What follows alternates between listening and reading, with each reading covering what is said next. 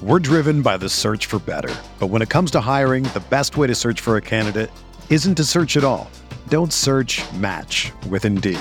Indeed is your matching and hiring platform with over 350 million global monthly visitors, according to Indeed data, and a matching engine that helps you find quality candidates fast. Ditch the busy work. Use Indeed for scheduling, screening, and messaging so you can connect with candidates faster. Leveraging over 140 million qualifications and preferences every day, Indeed's matching engine is constantly learning from your preferences, so the more you use Indeed, the better it gets. Join more than 3.5 million businesses worldwide that use Indeed to hire great talent fast. And listeners of this show will get a $75 sponsored job credit to get your jobs more visibility at Indeed.com slash BlueWire. Just go to Indeed.com slash BlueWire right now and support our show by saying that you heard about Indeed on this podcast. That's Indeed.com slash BlueWire. Terms and conditions apply. Need to hire? You need Indeed. Hey, I'm Sam Pasco, and this is the Fancy Bites podcast. For more insight and analysis, head over to rotowire.com slash pod. We first start with the latest RotoWire player news. In the NBA, John Collins was available off the bench for Sunday's Game 1 action against the Heat. Raptors rookie Scottie Barnes was helped off the court during the fourth quarter of Saturday's Game 1 action against the Sixers due to an apparent foot injury. Joel Embiid appeared to step on Barnes' left foot, causing the latter to go down in pain. He stayed on the ground for a bit before being helped off the court, putting minimal weight on his foot.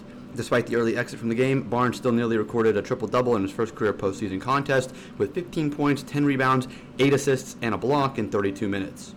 Tyler Herro was removed from the Heat's injury report ahead of Sunday's Game 1 action against the Hawks. One week ago, Herro sat out the Heat's regular season finale against the Magic due to left knee soreness, but he was likely just sitting out for precautionary purposes since Miami already had clinched the Eastern Conference's number one overall seed. Herro's absence from the injury report prior to Game 1 implies that he'll face no restrictions on Sunday. The NBA Six Man of the Year award favorite wrapped up the regular season with averages of 20.7 points, 5 rebounds, 4 assists, and 2.73 pointers in 32.6 minutes per game over 66 appearances. Tonight we have Sunday Night Baseball with the Braves in San Diego taking the Padres to finish off a four game set at Petco Park on ESPN. First pitch is scheduled for 7.08 p.m. Eastern.